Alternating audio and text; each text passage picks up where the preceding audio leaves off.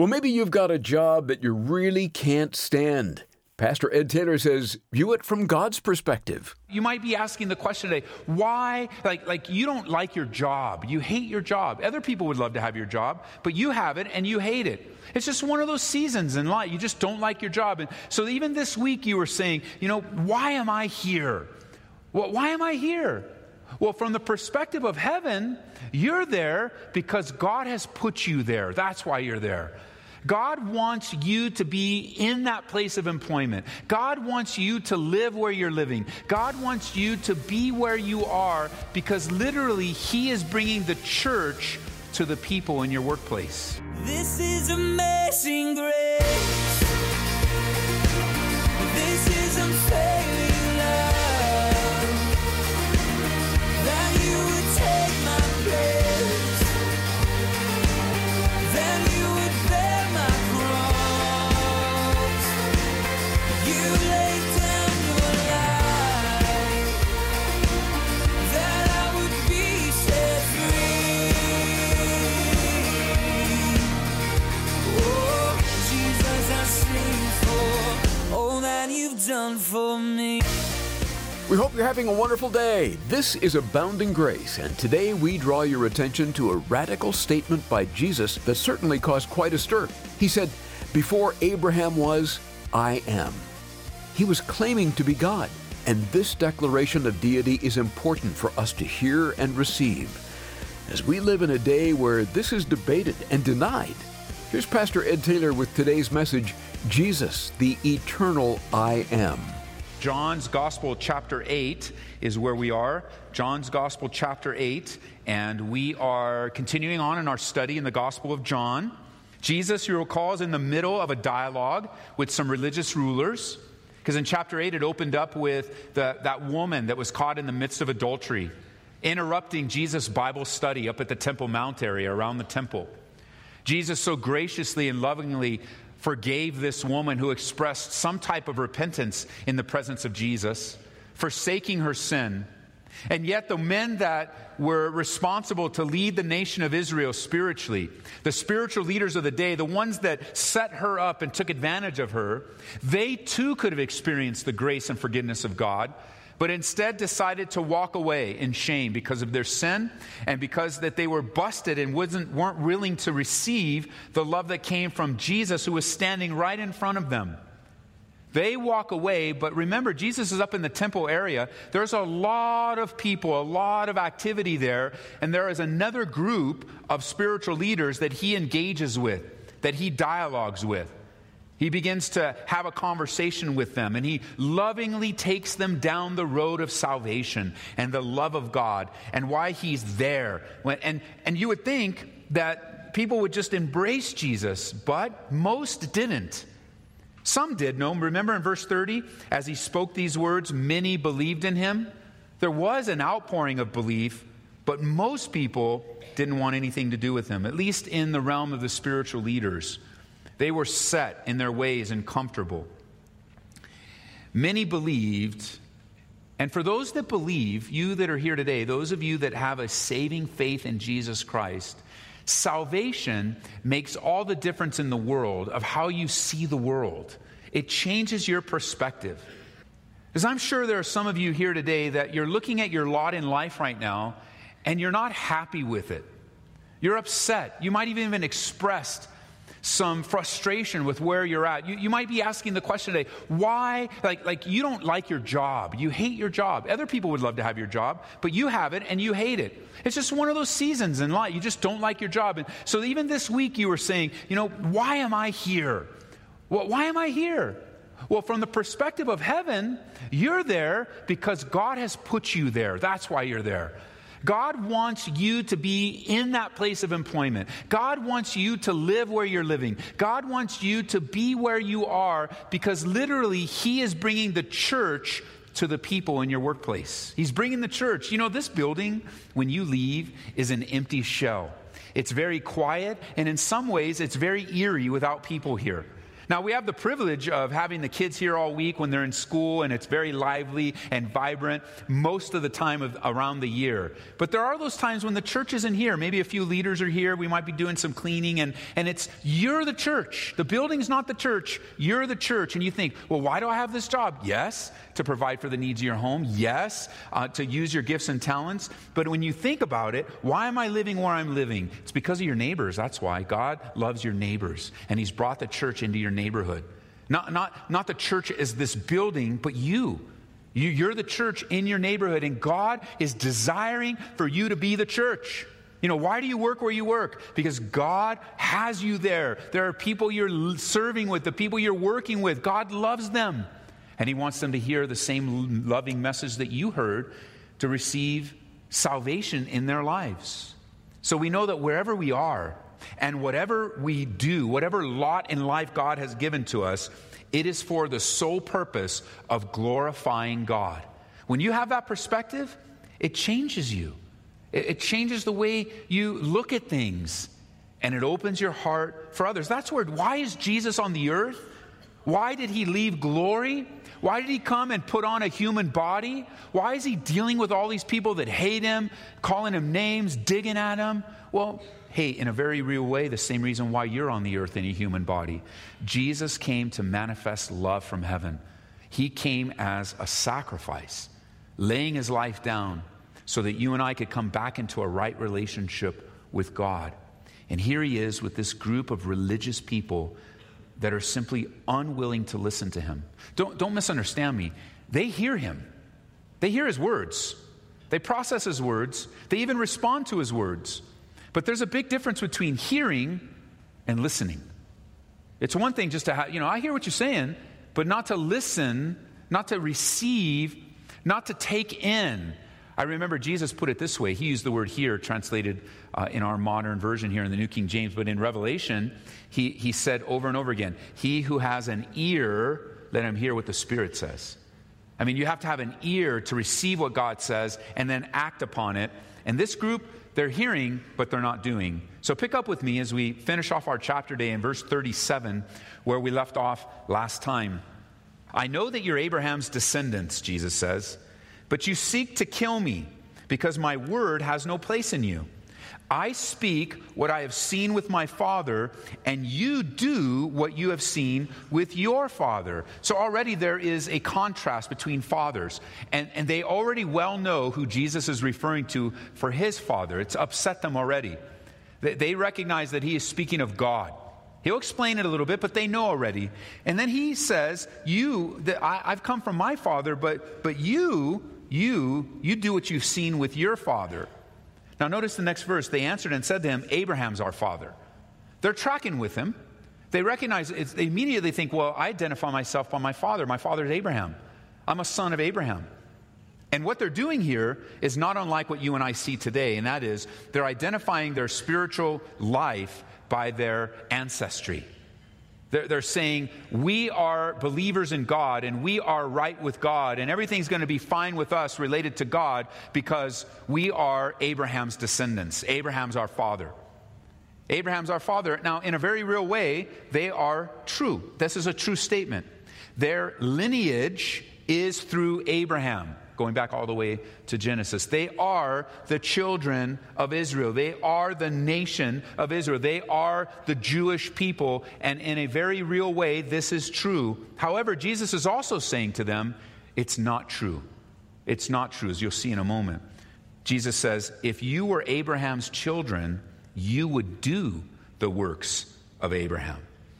Being a child of Abraham was very important to them, and Jesus says, if you were really children of Abraham, then you would be doing what Abraham did, because kids reflect their parents. Whether you like it or not, your kids are mini copies of you. They're little mini, M I N I, copies of you. They, in many ways, our kids reflect us, both the good, and we say yes, and the not so good. It's amazing to watch little mini copies of you run around the house, isn't it? And and they, you know, you, you're like, nobody's responding like that. No, I don't believe that. Yes, you do. Yes, you do. Because you know what? When they get in trouble, you blame their mom, don't you? That's your kid. And when they get a straight A's, Look at my boy. Look at my boy. Yes. Of course we do. There's so many characteristics. Of course, they have a uniqueness about them that God created in them, but there's so many characteristics that get carried over from us and our parenting. And, and one of the things I'm so grateful about parenting is, you know, you know, some of us, when we look at parenting, we're just like, man, I could have done so much better. And, and probably we could have. But, you know, don't beat yourself up, because in your parenting, you did the best that you could with what you had. You did the best that you could with what you had. And, of course, if we could do it all over again, uh, we would. But we can't. And so we just love on our kids and point them in the ways of the Lord. And for some of you, you have the privilege of enjoying your grandchildren. Well, you get to just spoil the kid, grandkids and do it all over with them. Hype them up on candy and send them home. That's what you do. That's, I'm sure that's what you get to do. And I would say enjoy it. It's a privilege from the Lord. And here he's saying, if you were Abraham's kids, you would do the works of Abraham. And what were Abraham's works? He was a man of faith. Yes, he was. So if you were Abraham's children, you would be men of faith. You would be men of faith. Father, Abraham is the father of faith. It's from Abraham that we learn that the just shall live by faith, that salvation comes through faith. It's, it's the grace of God, but their minds were on earthly things. They weren't doing the works of Abraham. In verse forty, it says, "You seek to kill me, a man who has told you the truth, which I heard from God. Abraham didn't do this. You guys are plotting to kill me." Abraham didn't kill. That wasn't, you, you're not like Abraham. It, it's almost like you can hear Jesus saying, stop claiming to be from Abraham. You're nothing like him. You're nothing like him. He wasn't a murderer like you. He was a lifesaver. And I want you to notice something. You might have picked it up in your reading as you read ahead. But go back to verse thirty-seven and notice what Jesus says here. He refers to them as Abraham's descendants. Jesus agrees with them that they are descendants of Abraham. And in verse thirty-nine, though, he doesn't agree that they're Abraham's children. If you were Abraham's children. So Jesus says, yes, you're Abraham's descendants, but no, you're not his children. You go, what's the difference? What's the point that's being made? Here's what I think the point that's being made is. You have a lineage, but you lack relationship. You, you are blood related to Abraham, yes, but you're not his kids. You're not related to him. You don't know him. You don't know God. You, you don't have a re- you have a religious attitude, but you don't have a relationship. Literally, you are the physical offspring, but you're not the spiritual offspring. And so today, we may not talk about Abraham being our father at all. That's not a common thing at all. We, we point to Jesus Christ. The shadows are over now. The substance has come. But I can say this. If, if you go around talking to people about salvation and say, are you a Christian? Most likely in the United States, you know what they're going to say? Yes, of course I am. I mean, unless they're already associated with some other uh, false religion, they're, they're going to say, yeah, I'm a Christian. And you go, well, what? What makes you a Christian? So, well, I was born in America. I mean, that's, I'm a Christian. I was born here. I was, my family went to church. I went to church with my family my whole life. You know, I was confirmed. I was baptized. I went through confirmation. There'll be a lot of things to describe how they have participated in religion. But the real question is, do you have a relationship with the living God? I mean, here's the answer. If somebody ever asks you, if you're a born-again believer, somebody ever asks you if you're a Christian, and they say, how do you know? It's a very simple answer. God revealed to me that I'm a sinner. He revealed that he sent his son Jesus Christ to die for me and rose again. And I submitted my life to Jesus Christ. And he says that I'm a follower. That's the answer. I'm a Christian because Jesus has invited me to follow him. And I follow him. I'm born again. It's that simple. That's the reality of it. It's not your religious expression. It's not that you read the Bible a hundred times. It's not that you pray and talk to God. It's not that you're in this church or that church. It's because Jesus Christ died for your sins. And now he has substituted his perfect life for your imperfect life. And what a substitution that means. It means the world. You are, you'll see in a moment, Jesus continues to walk them through the reality of salvation. That if you believe in me, you'll never die, he says again. But pick up with me in verse forty-one now. You do the deeds of your father. Then they said to him, we were not born of fornication. We have one father, God. And Jesus said to them, if God were your father, if you were God's kids, you'd love me, for I proceeded forth and came from God. Nor have I come of myself, but he sent me. Don't miss this. This happened before. It's going to happen again. Jesus and his words are getting very, very close to the heart of the people. I mean, they're beginning, I believe, to bring the weight of conviction upon their lives. And notice what happens. When Jesus gets close and challenging with his words, they immediately come back in verse forty-one and they get personal. This is a dig, again, on the heritage of Jesus Christ. They are making fun, again, if you will, of his mother, calling her a fornicator, saying that he's illegitimate. We aren't a fornication like you, Jesus. We know where we came from. And they get personal. It's important for us to be, remember, we've seen this before, but by way of reminder today, that living in this world, you're going to face this kind of stuff. It's, it's going to be common. People, when they don't have a real answer to give, when, when they're done and you have given them the answers that they want, you've answered all their questions, and, and there you are standing on the facts, and they're not quite standing on the facts. When they don't have anything left to say, you know what they're going to do? They're going to get personal with you. They're going to go after you as a person, and, and they're going to get deeply wanting to hurt you personally. You haven't done anything. There's no truth in what they say, but they're going to try to dig into you, to get you away from the facts, to get you off topic, and they'll get as personal as you let them. I've often said this. You can jot it down if you like. It's important as you're serving people to learn how to grow a thick skin and keep a soft heart. Usually the opposite happens. There's so much conflict and difficulty in life that people, they get a hard heart and then have a real soft outer where everything bothers them, everything bothers them. They're so hard-hearted, they just get harder and harder and harder, and people walk around with just, they just seem to be loveless because of the difficulties in life. But if you and I can learn how, well, how to grow a thick skin while keeping a soft heart, or even this, learning how to take things spiritual and not personal. You know, once somebody can get you personally, emotionally all flipped out, it's pretty much over, isn't it? So you make fun of my mom, I'll make fun of your mom. You know, you think I'm ugly? Whoa, whoa, have you looked at them? You know, you're just like, come on, we're not in sixth grade anymore. Well, some of you might be in sixth grade. You might have some kids in here, but most of us, we're not in sixth grade anymore. And even in sixth grade, it wasn't appropriate. It's like, hey, you know what? Jesus doesn't take the bait. That's what I love about him. He just says, you know, I know where I came from. If God was your father, you'd love me. That tells me that what they said, getting personal and calling them names, is not a loving thing to do. I think that's pretty clear. When you call names and you, that, that's not from the Lord. The Bible says to let our mouths be words of edification. Let no corrupt communication proceed from your mouth. How careful we need to be. Let me show you what love looks like uh, in a small way. Go back over to First John chapter two, because John, he wrote a small letter and laid out some thirty-six times the word love. And I think he learned it from Jesus firsthand. Of course, if you want a demonstration or a display of love, you can go to First Corinthians chapter thirteen, because that's what love looks like. But let's look at a few verses through First John on the topic of love, because parents, your children reflect you. And if you're a loving person, your kids are going to be loving. If you're a caring person, your kids are going to be caring. But if you are a bitter gossip, then your kids are going to be bitter gossips. And if you're a manipulator, your kids are probably going to end up being a little bit of that in their lives. And so let's see what the loving Father develops in our lives. In verse five, it says, whoever keeps his word, this is First John two, verse five, whoever keeps his word, truly the love of God is perfected in him. By this we know that we're in him. So a believer, a child of God, has love being developed and growing and being perfected. Look at verse eleven of chapter three. Chapter three, verse eleven, First John.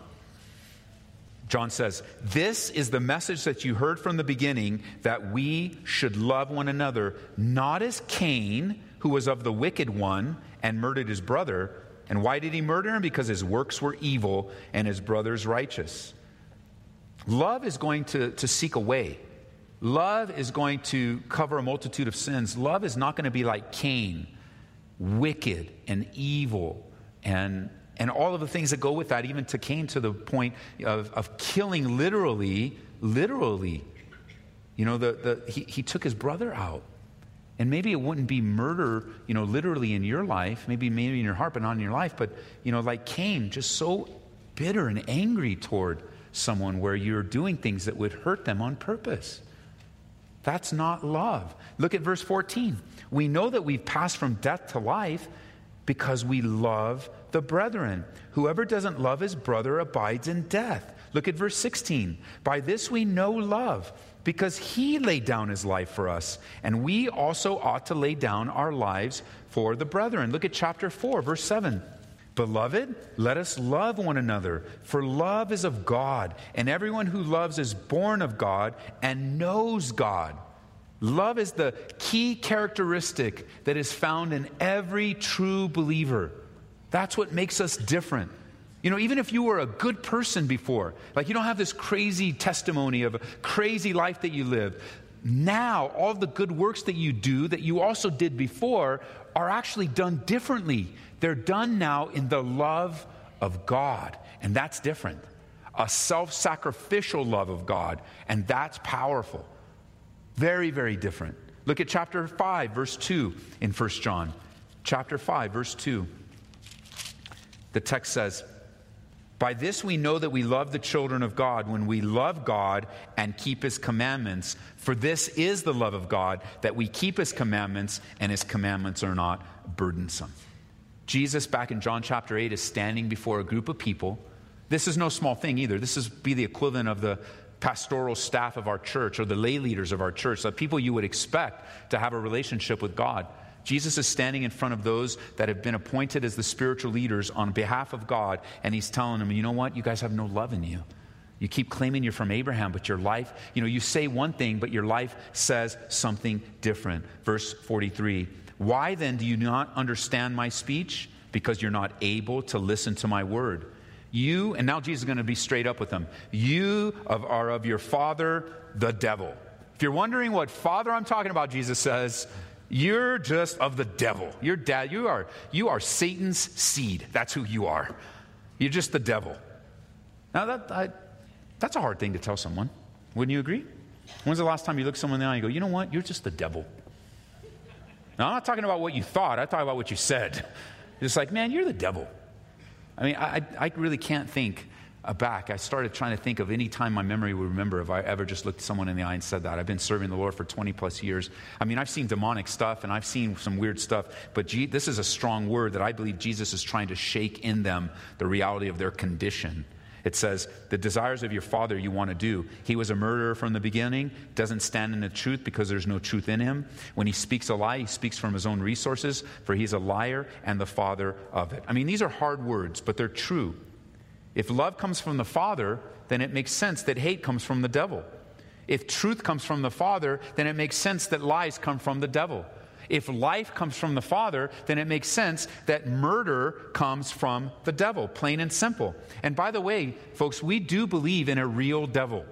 We do believe the Bible teaches that Satan is real, that he is in opposition to everything that is God. That along with his pride, when he was cast out of heaven, many of the angels also followed him. And we believe that demons are real and that they're active in the world today. We believe that Satan, as the god of this world, is inspiring all sorts of things to kill, to steal, and to destroy. We believe that. And it's not something you can just say, well, you know, the Bible says this, and if you look at it this way, and if you take this interpretation, if you look at the Greek word, maybe it's just the devil is just a figment, or maybe the devil is just a metaphor. No, no, no. You can't say that. You can't say that. Because by saying that, you're calling Jesus a liar. Now, are you willing to say that? We're going through the Gospel of John, one verse at a time, here on Abounding Grace with Pastor Ed Taylor. You can hear these studies online at abounding grace radio dot com and through the Calvary Church app. Check out Ed's blog at ed taylor dot org. And look for his podcast, Lead to Serve, on Apple Podcasts. That's Lead, the number two, Serve. There he discusses the value of servant leadership. I should also mention Abounding Grace is available by podcast. Hey, thank you for remembering Abounding Grace in your giving to the Lord. Every gift that comes in goes right to ministry. It plays an important role in helping us bring the truths of God's Word to the radio every day. And when you support the ministry today with a gift of twenty-five dollars or more, we'll say thanks by sending you Steve Carr's very popular book, Married and How to Stay That Way. I don't have to cite the stats on divorce to convince you it's a real and growing problem in our world. But God's Word has just what we need to succeed in this lifelong commitment of marriage. To order it today, call eight seven seven, three zero, GRACE. That's eight seven seven, three zero, GRACE. Or make a request online at calvary co dot store. That's calvary co dot store. And if you'd just like to make a donation to the ministry and you're not interested in the book, you can donate safely and securely at abounding grace radio dot com. Glad to have you with us for today's broadcast. We look forward to continuing the journey through John next time on Abounding Grace with Pastor Ed Taylor. This is amazing grace. This is unfailing.